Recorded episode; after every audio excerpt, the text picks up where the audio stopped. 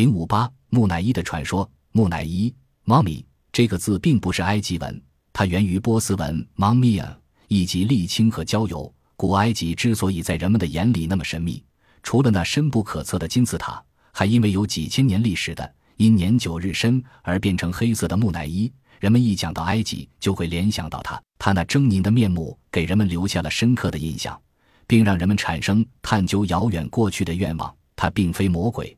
但人们很难把它和天堂联系在一起。最初发现木乃伊的人以为埃及人保存尸体的办法是把尸体用焦油浸泡，事实上完全不是这样。焦油浸泡的尸体是进不了天堂的。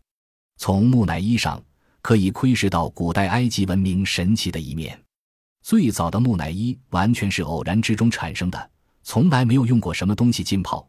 远在埃及还没有法老的五千年之前，尼罗河流域的农民。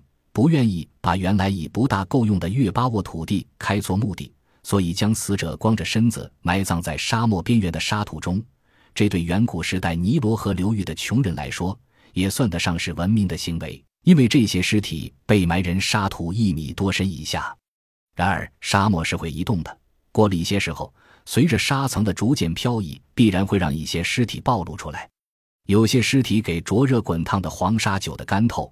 通常的腐烂过程完全没有发生，因而几百年前、上千年前埋葬的尸体，皮肤、头发连同相貌看起来莫不如初，让人啧啧称奇。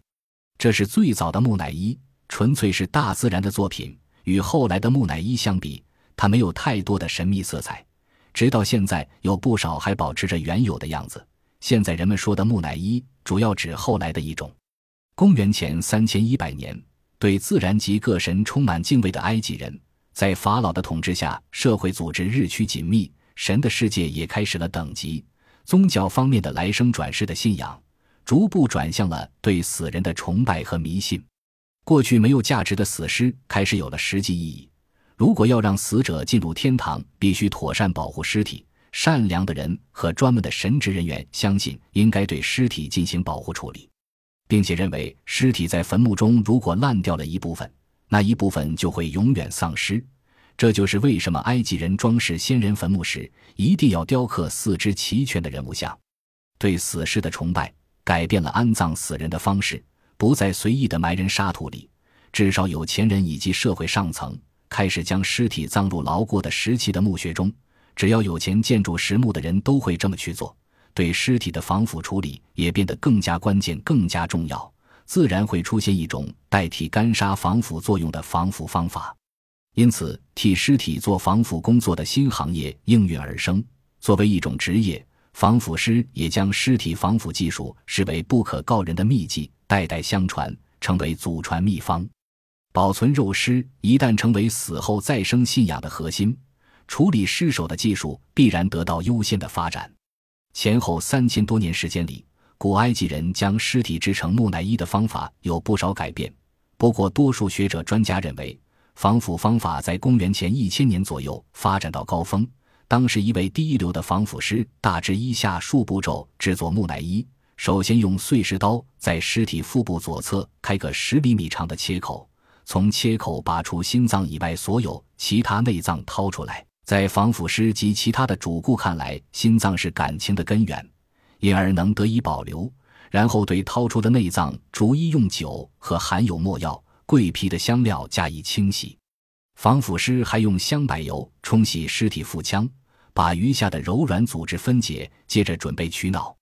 他用一种带钩的工具从死者鼻孔穿人头颅，勾出里面的脑髓，然后灌人香柏油和香料。冲出脑壳中的残余组织，尸体全身每部分都彻底清洗后，防腐师把所有器官和尸身埋进碳酸钠与碳酸氢钠混合的粉末堆中，抽干水分。尸身、器官大概要埋在混合粉末中一个月。拿出来后，把每一部分再用香液和香料洗涤。尸体防腐工作自始至终的每一个步骤，防腐师必须认真从事。比如开始时便把尸体每个指头包好，以免指甲损坏或脱落失去。接着，防腐师把干透的内脏逐一以麻布包好，放回腹腔或者个别放置于陶罐或石膏罐里，用锯屑、麻木、焦油或泥巴之类的填料填好腹腔。填放完毕，随即将切口缝合。因为处理中已损坏一些头发，所以必须补上一些假发，与未脱的真发边接一起。眼眶里面也需要装入假眼。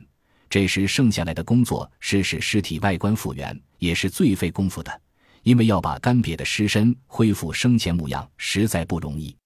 防腐师进行这项古代整形外科手术，要在尸身各处小心地割开很多微小切口，往皮肤里填人衣身体轮廓模造的麻布填料，就如二十世纪的整容师注射希冀替活人整容一样。甚至尸体面部和颈部也整得像生前一般。嘴里塞以麻布，使双颊饱满。最后，防腐师还要充当化妆师，用称为赭石的有色泥土替死者面部以致全身染色，男性染红色，女性为黄色。染色完毕，尸体即可包裹。防腐师将尸体四肢分别以涂过松香的麻布一层一层的密实包裹，然后包裹头部和躯干，最后全身裹起来。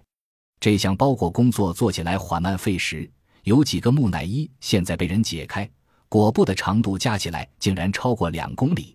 防腐师包好尸体，做成一具木乃伊，前后约共花七十天时间。接着，防腐师把木乃伊送还丧主，丧主此时大概已另外备好人形棺木来装木乃伊，并且已筑好坟墓。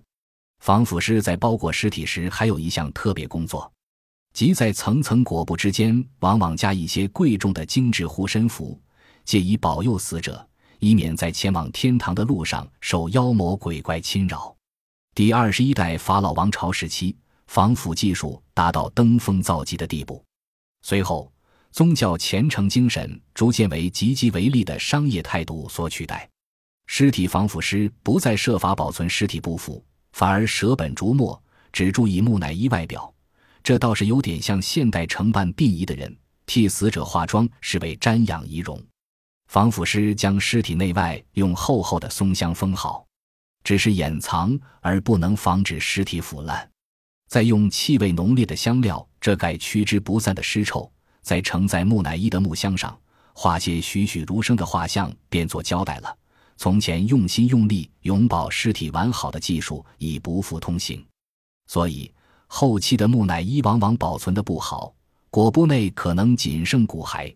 直至公元前一世纪，木乃伊防腐师因所操技术而依然受人敬重，凭着操持的手艺都能赚到大量金钱。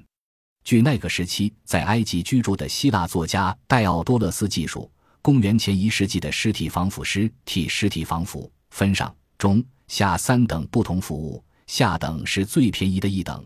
价格相当公道，虽然并没记录实际多少钱，但不管收费若干，也是大部分下层人员负担不起的。靠劳力为生的人和农民哪里有地方，就把死者埋葬在哪里。中等所价二十米纳，估计约相等于三千美元。上等全身防腐要花费古币一他连德，兑成现在的钱将超出一万美元。在法老统治埃及的漫长时期内。盗墓非常猖狂，只要稍有些值钱的东西，莫不被掘开劫掠。不但打开棺椁，还把木乃伊裹布撕开，将藏在层层裹布中的贵重物品拿走。对不少木乃伊 X 光透视照相，往往显示裹尸布里是一块块碎布和七零八落的骸骨。大多数穷人没有能力拿出大笔钱去为尸体防腐，仍然将死者葬于沙土里。然而，这些尸体都比经过人工防腐的尸体保存得更好，更少发生腐化分解。